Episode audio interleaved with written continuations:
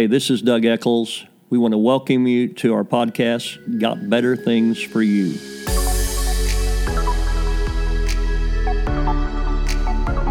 We're going to turn to 1 John, the second chapter, the second verse. And he is the propitiation for our sins. And not for ours only, but also for the sins of the whole world. Revelation 20, verse number 15. And whosoever was not found written in the book of life was cast into the lake of fire. Understand when Jesus came, many people had died like Jesus died. Many people died on crosses, but Jesus was a willing sacrifice. He gave himself willingly. Others went to the cross and they were dragging their heels to go, but Jesus went willingly to die for the sins of the whole world. And we would say today he's the sacrifice for the sins of the whole world, but there are some people that do not know that, and that is very unfortunate today because in Revelation 20, verse 15, it says, Whosoever was not found written in the book of life was cast into the lake of fire. Not a real politically correct verse. People, we don't like to read that verse. We would rather uh, be told that we are more than conquerors through Christ Jesus, which we are. We would rather hear, I can do all things through Christ, which strengthens me, and thank God we can. But the truth today is, those that do not know Christ face a terrible judgment. So I ask you today, do you really believe that verse that's on the screen? Do you really believe that those that are not found written in the Lamb's book of life face a terrible judgment? The only part of this Bible you truly believe is the part that you obey. We say we believe it from cover to cover, but we need to be people that obey it from cover to cover. And the truth is today, the sad truth, I don't say it jokingly, I don't say it with joy, but the sad truth today is people are going to hell and God does not want them there. Today, number one, very simply, I say that you and I, we are called. We are called to do something about the people that are destined for a judgment that really God does not want for them. We are called, we are given a specific job to do, and we know the Word of God in Mark 16 and verse 15, where Jesus said, uh, Go into all the world and preach the gospel to every creature. So we have two mandates from the Bible. We are to go and we are to send. Jesus, he said uh, that we should go, and then we read uh, Paul, he talked about the gospel. He said we should send and we should go. When you read in John 20 20, I'm a Holy Ghost preacher. I love that Jesus breathed on the disciples and said, Receive ye the Holy Ghost. But preceding that breath that he breathed on them, he said, As my Father has sent me, he said, Even so send I you. So the truth is, we are called. He has called us into this world, and we use our excuses. We say, Well, I'm not an evangelist. And we say, It's not my gift. And then others say, Well, that's not my spiritual gift. But I say today, you cannot use your giftedness or lack thereof to keep you from doing what you are commanded to do. How many realize the gospel is good news, but it's only good news if it gets there on time? And I was just in Haiti just a, uh, couple of weeks ago, and I will tell you, I, uh, I love to see thousands and thousands of people come to a crusade and respond to Jesus. Because I believe God made me to give an altar call. I don't know what you think God made you for, but when I give an altar call, I believe that is what God made me for. But I will tell you, nothing I enjoy better than to go on the street and talk to people one on one. And I found we took a group of about 20 people from North Carolina, and all of them had different abilities, and some of them had been serving God a long time, some had just begun serving God. But I found that they were all winning people to Christ just because even if you're a terrible fisherman, sometimes you'll catch a fish. And the truth is, We're not the Savior, but we've got to throw the line. And I believe millions and even billions will respond when they hear. And I think many times we use the excuse, well, I'm not equipped, I'm not ready, I feel insignificant. Well, I have a little something to tell you today. I was born my mom and dad were pastoring in Ohio. My dad is an Assemblies of God pastor for more than 67 years. He pastored right in Del City. I grew up in Woodward, Oklahoma, so that's why I talk correctly, okay? But I will tell you that I was born with a cleft palate. I had a hole in the roof of my mouth. My lip did not meet in the front. And uh, my parents were given a terrible report by the doctor. The report from the doctor was that your son will never talk correctly without having years of speech therapy. And then they told my mom and dad that I would not hear without having some kind of hearing apparatus. Well, my parents did not believe the report of the doctor, they believed the report of the Lord. The report of the Lord said that their seed would be blessed. And at two months of age, my parents took me to an Oral Roberts tent meeting in Mansfield, Ohio, and my mother would always remind me of what happened, but I went to that meeting. I'm two months of age. I'm just going by what she said. But she said, Oral Roberts took me into his arms and prayed for me. I have not had one day of speech therapy, and I have had no problems hearing. The only time I have problems hearing is when my wife asks me to do something I don't want to do. So I knew I was healed.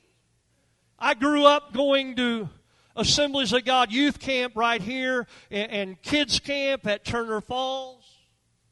And God moved on my life many times, but at age 15, I'd gone down to Turner Falls to camp and I knew God called me to preach. But I didn't want to be a preacher. My grandfather was an Assemblies of God preacher with the German Assemblies of God, and, and my dad was an Assemblies of God pastor, and I didn't want to be one of those guys. So for the next four years, I did everything I could do to disqualify myself from ministry. My mother would remind me that God didn't heal me when I was two months of age for me to be running around like a crazy man. At 19 years of age, I'd been going to the University of Oklahoma, you know, God's University. There is no refund on your offering today, by the way. But I was going there, and that summer I came home, and I was working for a man in my dad's church, and they were having camp meeting out on North Kelly here in Oklahoma City. And I came to that camp meeting not to hear the word of the Lord, but I, I came uh, to go to that camp meeting because I knew cute girls would be at camp meeting. And I usually would sit back in the back with all my friends, but I got there a little bit late, and my dad was sitting about seven rows back. And my dad's a big man. He was sitting by my mother. There was a seat by my mom. I sat by my mother, and there was a preacher from Texas that began to preach. He began to have the longest, boniest finger I'd ever seen in my life, and it was pointing right through me. I did not come there to have anything happen, but God got a hold of my heart that night. I walked down that aisle and rededicated my life to the Lord, and I said, I will preach your gospel. I went to my mom and I said, Mom, I'm called to preach. She said, So? I thought she might buy me a new suit or something. She said, Your dad and I already knew it, but we were waiting for God to bring it to pass and not man. She said, We never told you, but when Oral Roberts prayed for you at two months of age, he prophesied over you that you would preach the gospel throughout the world.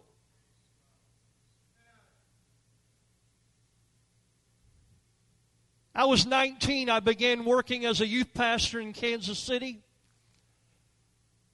I did not leave this country.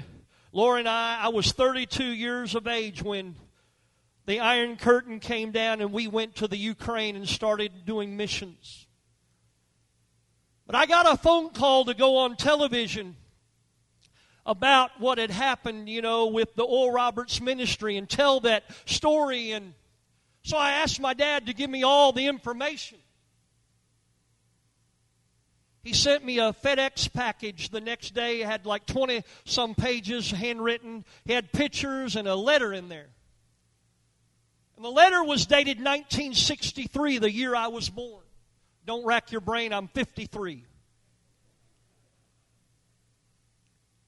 But it was from the Division of Foreign Missions Department of the Assemblies of God. I'm going on television to tell my testimony, but when you're two months of age, you don't know all the details.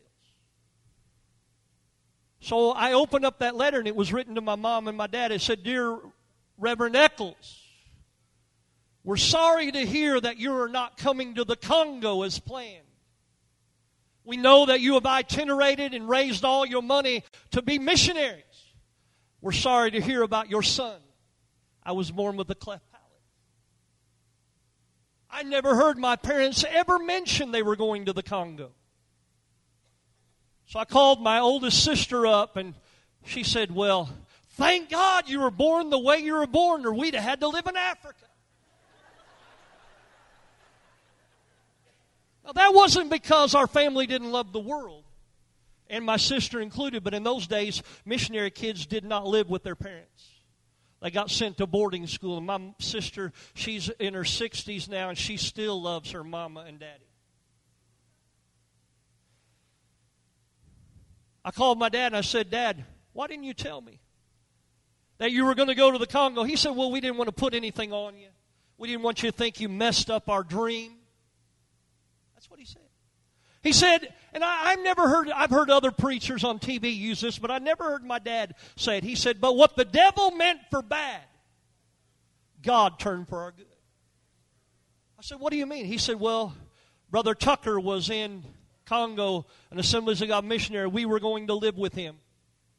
At that time, the Congo was having a revolution. He said, we would have been with him. We were going to stay with him. He was going to train us. They took Brother Tucker at the time we would have been there and fed him to the crocodiles. It was not good for Brother Tucker. But what the devil meant for bad, God has turned for our good. And I will tell you, the dream is still alive in my dad's son. I have preached all over Africa. I have been on shortwave radio preaching the gospel in Africa over and over and over, preached crusades. And I'm going to tell you, I believe the devil, he probably wakes up and says, I wish I'd have just let him go to the Congo. Because I'm going to tell you something, when the thief is found, he's got to restore sevenfold. I believe sometimes we think that we can't do it. But I'm going to tell you, I'm a boy from Woodward, Oklahoma. In the middle of nowhere with a cleft palate that my teacher said I shouldn't make it through college. My college professor told me I shouldn't be preaching the gospel. Do something else. I've done this now for over 34 years. I'm here to tell you we've seen more than a million people come to Jesus. I don't know what your excuse is today. The truth is, the gifts and calling of God are without repentance. Romans 11 29. God does not change his mind about you. You and I, I would have to say, we are called. And number two, I'd have to say that we are debtors today. We are debtors. Romans chapter 1, verses 14 through 16. Paul said, I'm a debtor both to the Greeks, to the barbarians, to the wise, to the unwise. So, as much as is in me, I'm ready to preach the gospel to you that are at Rome also. For I am not ashamed of the gospel of Christ, for it is the power of God unto salvation to every one that believeth, to the Jew first and also to the Greek. This is the power right here. I'm not ashamed of the gospel of Christ. I don't know about you, but I'm not ashamed of the Holy Spirit. He drew me to Jesus. I'm not ashamed of Jesus today, for the preaching of the cross is to them that perish foolishness, but unto us which are saved, it's still the power of God. 2 Corinthians 5:14 says, "For the love of Christ constrains us." The love of Christ moves us to do something strong today. His love commands action. And love constrains us to do something. For the love of God is shed abroad in our heart by the Holy Ghost. If we are born of the Spirit and filled with the Spirit, then we have to do something. He constrains us. We're compelled. Deep down inside, we know that we are debtors today. He has done so much for us, we cannot keep it to ourselves. On January the 12th, 2010, it was the second time that I had gone to Haiti. I'd been to more than 40 nations of the world at that time, but I'd only been to Haiti one time before. I knew one man in Haiti, he was my interpreter. I was going there to do a crusade in the north part of Haiti that day. I flew into the international airport, and in order to get to the north, you either take a, a ride over the mountains that takes eight hours, or you fly a little 20 seat plane that takes uh, about 25 minutes. I chose the latter. I went to the national airport. You have to drive from the international to the national. It's very close, but they do it. It's a little bit of a drive around stuff. And when I got there to the counter, I, I said, I have a ticket for Doug Eccles and a pastor from Indiana. Uh, I said, I have two tickets to go to Cap-Haitien in the north. And the lady looked at me. She said, Mr. Eccles, your flight has been canceled. She said, There's been so much rain that water is up to your knee on the runway at Cap-Haitien. We cannot fly in today. I said, Well, what, what, what should I do? She said, Well, I would try to come back tomorrow. Now, I don't know anybody in Haiti but my interpreter. I've been to Haiti one time before. I was in Port au Prince just for a short time. I spent the night there. And so, as I'm leaving the building with my pastor friend from Indiana, a guy from Royal Caribbean, he said, I've never been out of the country. He said, What are you guys going to do? I said, Well, just come with us. He said, I've never been out of the country. He said, I'm an underwater scuba diving welder, and I'm here to do some work in Haiti for the Royal Caribbean, but I, I don't know what to do. I said, Come with me. So we got in a taxi and we go to a place I stayed before, a missionary guest house, Walls Guest House. And on the way there, I heard the voice of the Lord. The Bible said, For as many as are led by the Spirit of God, they are the sons of God. The word led does not mean bam.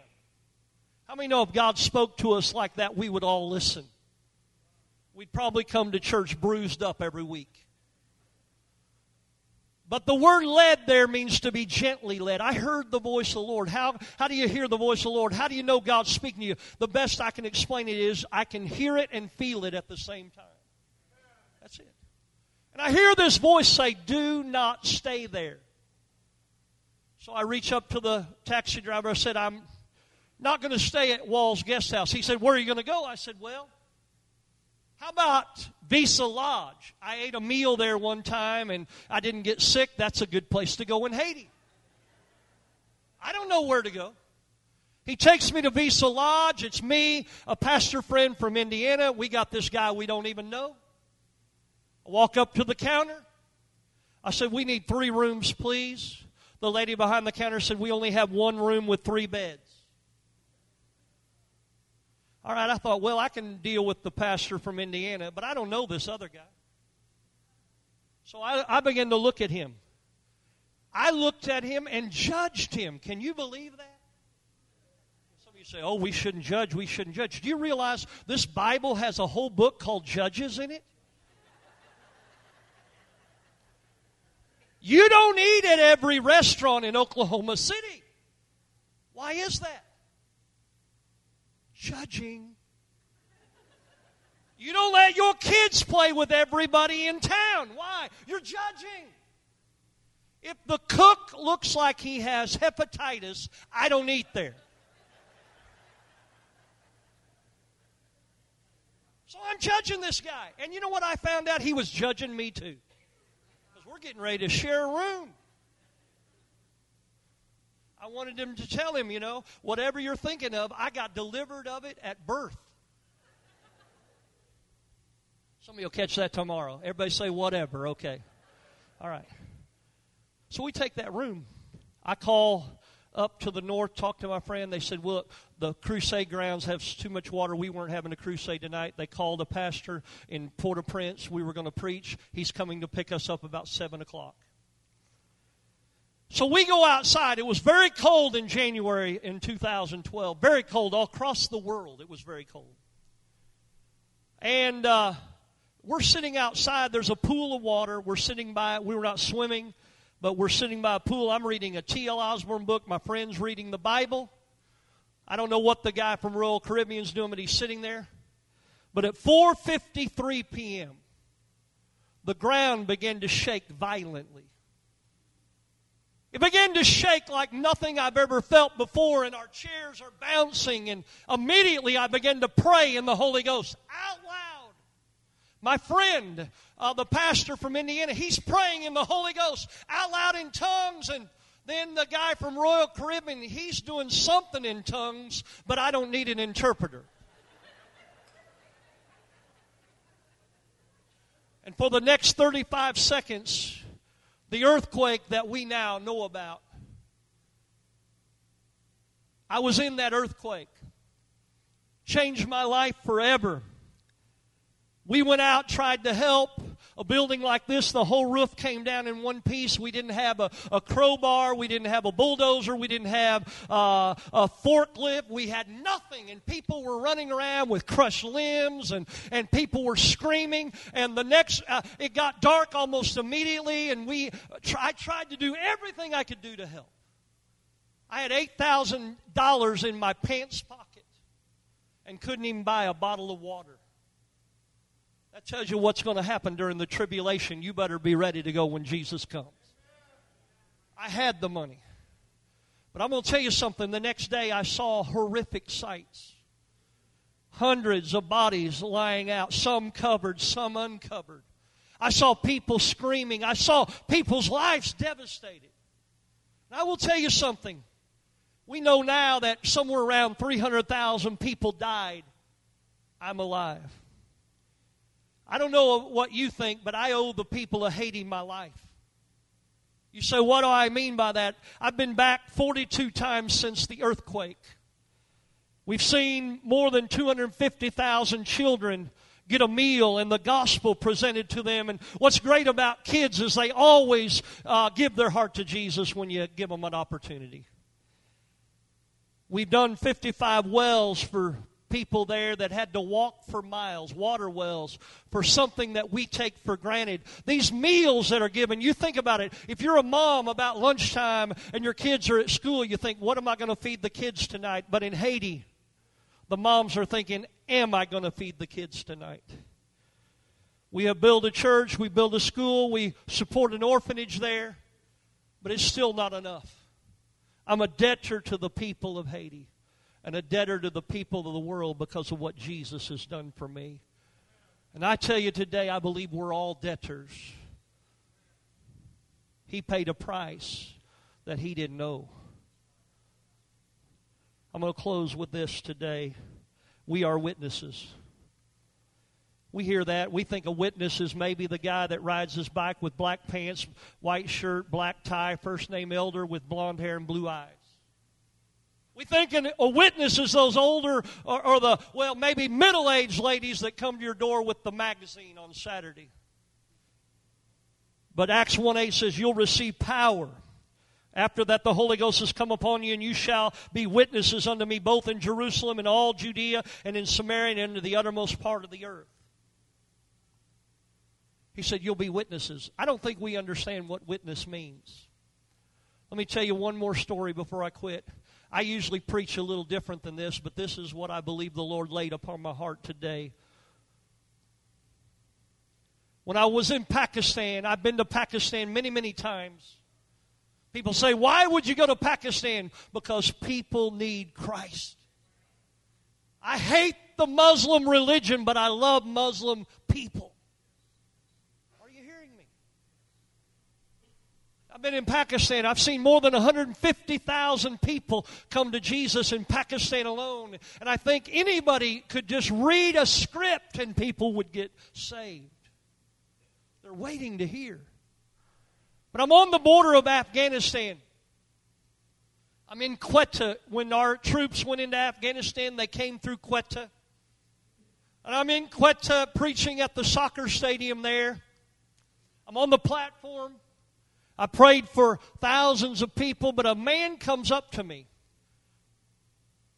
And I recognize that he's not from Pakistan. Now, the border of Pakistan and Afghanistan, people look very sim- similar, but because of the strictness of the religion of the Taliban, the Afghani people dressed stricter than the Pakistani. Does that make sense? So I could recognize. They were coming across the border. Afghanistan was closed to the gospel, but they're coming across the border and hearing this gospel of the kingdom shall go to the whole earth and then the end will come. He's coming soon. This man comes up to me. He has a, a stick and he's walking kind of funny, and his legs look all twisted and curled up and, and knotted up, and he's, and he's all bent over. He's 20, 21 years old. And he says, Can I speak to you? I said, Yes, go ahead. He said, No, in private. Well, the best I could do was go to the corner of the platform. I walked to the corner of the platform. He said, I want you to pray for me. He said, You see my legs. Will you pray for me? I said, Yes, I'll pray. He, he said, But I want to tell you how I got this way. And I'm gonna, this is what I'm going to close with today. He said, I got this way. He said, I'm from Afghanistan. He said, My dad and my brother, our family, we were Christian. He said, Military men came to our house they knocked the door down and they had their rifles and they knocked the door down and they put their rifle to my father's head and they said, Where's the Bible? He said, We had a Bible in our house. But my dad would not tell him where he had hidden the Bible. He said they tried to get it out of him and he would not tell. And he said, Finally, I'm just a little boy when this happened, but they shot my father in front of my eyes. He looked he said they looked around and my older brother's there. They held the gun to his head and they tried to force him to tell where the Bible was. He said, My older brother would not tell. He said, They killed my older brother in front of my eyes. And in broken English, he said something to me on that platform in Pakistan. He said, Can you get me a Bible that I can read? He said, I'm crippled because of what those soldiers did to me that day. I was so young, they turned their guns around and they beat me with the blunt end of their rifles until I was crippled. He said, But can you get me a Bible that I can read? He said, My father and my brother did not die for nothing. My father and my brother did not die for nothing. Acts 1 8 says, But you'll receive power. After that, the Holy Ghost has come upon you, and you shall be witnesses. I think we got the wrong idea what witness is. The word there, witness, in the Greek is martus, M A R T U S. We get the English word martyr from it.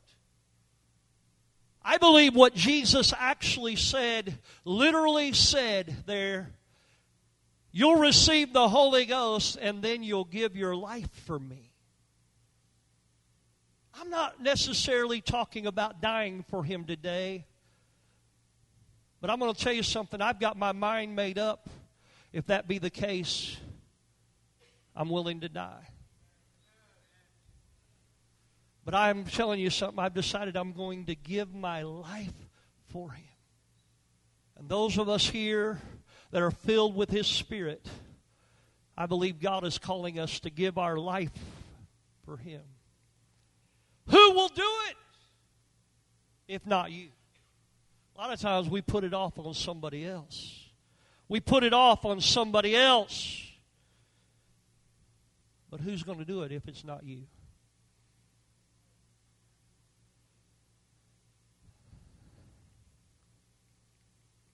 I want you to stand your feet with me today. I got more to say, but I'm going to leave it right there. Stick with me. The pastor's going to dismiss all of you together. You'll receive the Holy Ghost and you'll give your life for me. I want everybody to begin to check themselves today.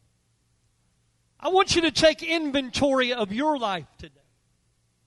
A lot of times we come to church and I don't know, there's people that came to church like I did. I grew up in church. My dad's a preacher, grandpa a preacher, but I sat in the pew not ready to meet God. The Bible said it is appointed unto man once to die and then the judgment. Listen, what happened in Haiti that day in that earthquake, it haunts me. I can see things in my mind, and I've never asked God to get it out of my mind because I'm a debtor. But the consolation I have is this. Listen very carefully. Make sure we keep that real low for me. In 35 seconds, I pray that many of those people called upon the name of the Lord. That's the only consolation I have. But I realize that Jesus is coming soon. He's not coming where it takes 35 seconds, He's coming in the twinkling of an eye. So when He comes, there's not 35 seconds buffer to get ready. You got to be ready in advance. And I'm very clear with you today. If you got sin in your life, I don't care what the preacher on TV says. I don't care what your grandma says. I don't care what anybody says. Sin will keep you out of heaven. You say, well, I, I don't like that kind of preaching. Well, argue with the Bible. I'm preaching it as straight as I can today because somebody, you got sin in your life, and if Jesus came back, you'd be left behind. If your relationship with the Lord is not up to date, you'll be left behind. I don't say that happily, I say it because I'm trying to warn somebody today. Want you to bow your heads and close your eyes just for a moment. And I'm going to ask a little backwards. Some of you have been in altar calls for 50 years or more. But I'm asking a little backwards today. If that trumpet were to sound and the shout were to go up and Jesus came back and the dead in Christ rose first, would you be left behind or would you be caught up to meet him in the air? Is your relationship with the Lord up to date? Do you have sin in your life?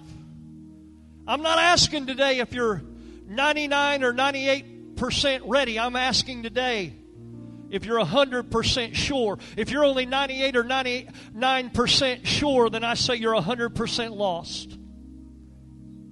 How many in this building? I'm asking a little backwards. With heads bowed, eyes closed, between me, you, and God right now.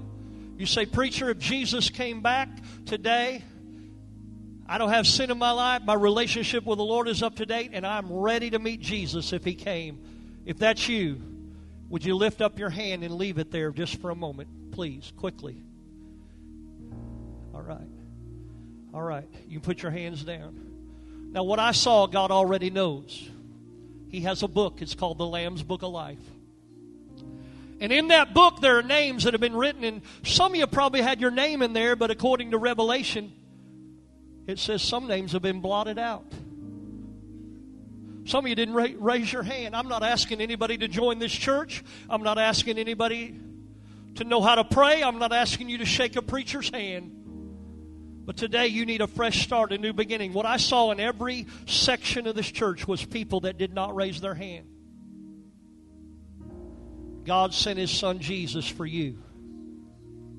Listen to me. It's going to take some courage, it's going to take some guts. But you won't be the only one. You won't be the only one today. I want you that are not sure you're ready for the coming of the Lord. You say, I need a fresh start, a new beginning. I'm asking you right now, without hesitation, to step out of the seat, excuse yourself, and come stand here facing me. Jesus said, If you're ashamed of me, I'll be ashamed of you. You deny me, I will deny you. But he said, He that comes to me, I will in no wise cast out. This is the place of mercy. Thank you, sir, for coming. There's still others that need to come. Come on, quickly quickly. We're not waiting very long today. Come on, we had 35 seconds in Haiti. I don't know how much time you have, but I'd say get here today. Come on, thank you for coming. Thank you for coming. Come on. Thank you for coming. I'm waiting 35 seconds today. That's it. We're already down to 25. I honor the people that had courage to come. You're saying, I just need a fresh start, a new beginning, preacher. Come on, we're down to 15 seconds. Is there anybody else today? Keep walking these aisles. Thank you. You might be a visitor here. Today we're friendly to you because we want you in the family of God. Come on, we're down to 10 seconds. Is there anyone else today? Is there anyone else? Five seconds. Devil, you're a liar. You take your hands off. I need somebody to be interceding just quietly right now. Come on, five seconds. Somebody else needs to come. Come on, son. You've been away from God too long. Maybe you're like this preacher's son. You've been away from God, even sitting in the church. I'm telling you, God's dealing with your heart. Somebody here needs to come. I honor these that have come. Now, I want to ask another question right now. I, but before I do, I, I'd like a believer, maybe a friend, maybe just somebody in the church, but you come stand with these people that have come. I don't want you to do anything yet. I'm going to pray with you. We're going to do it all together. But in a minute, you're going to help me pray. If you'll stand behind somebody, tomorrow they're going to have to serve God alone. But today they can have somebody help them. Come on. I need some helpers right here to come stand behind a few people. Come on. There's some people at the altar need somebody to pray with them in a moment. Just get ready. Don't do anything yet, but get ready. With heads bowed, eyes closed. Acts 1 8 says, You'll receive power after that the Holy Ghost has come upon you, and you shall be witnesses. You'll give your life for me. How many in this building would say, Preacher, I make a new commitment?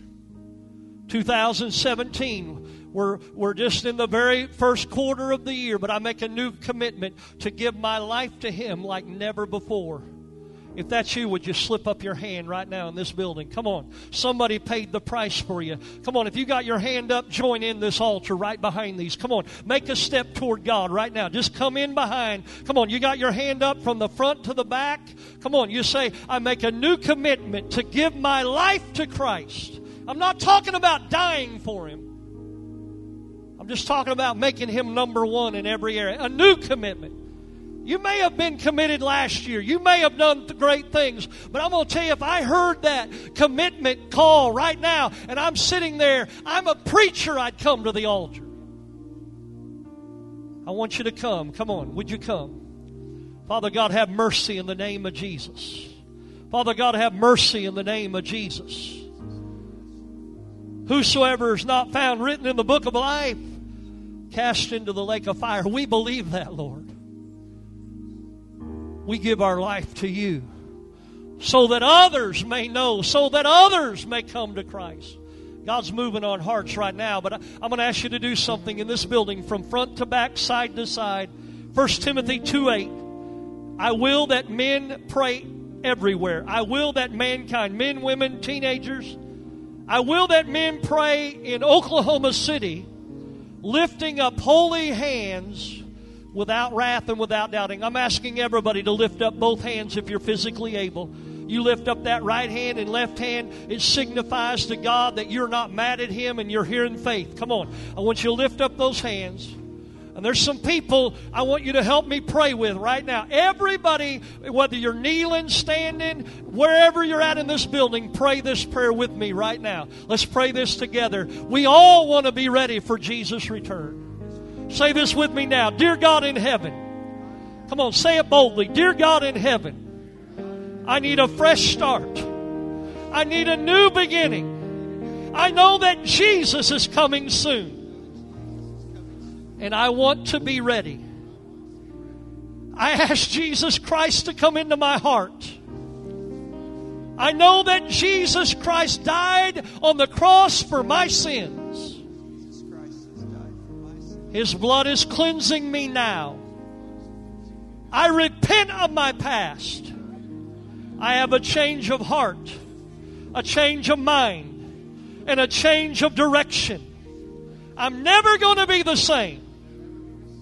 I believe that Jesus Christ has risen from the dead. And He's coming again for me. I boldly confess with my mouth Jesus Christ is my Lord. Sin is not my Lord. Satan is not my Lord. The things of this world are not my Lord. But Jesus Christ is my Lord. I'm never going to be the same. I'm ready for His coming. I'll serve you, Jesus, all the days of my life. I give my life to you. Speak to me, Lord. Make it clear in the name of Jesus. Come on, if you're standing behind somebody, just reach up and pray for them for a moment. Come on, do it right now.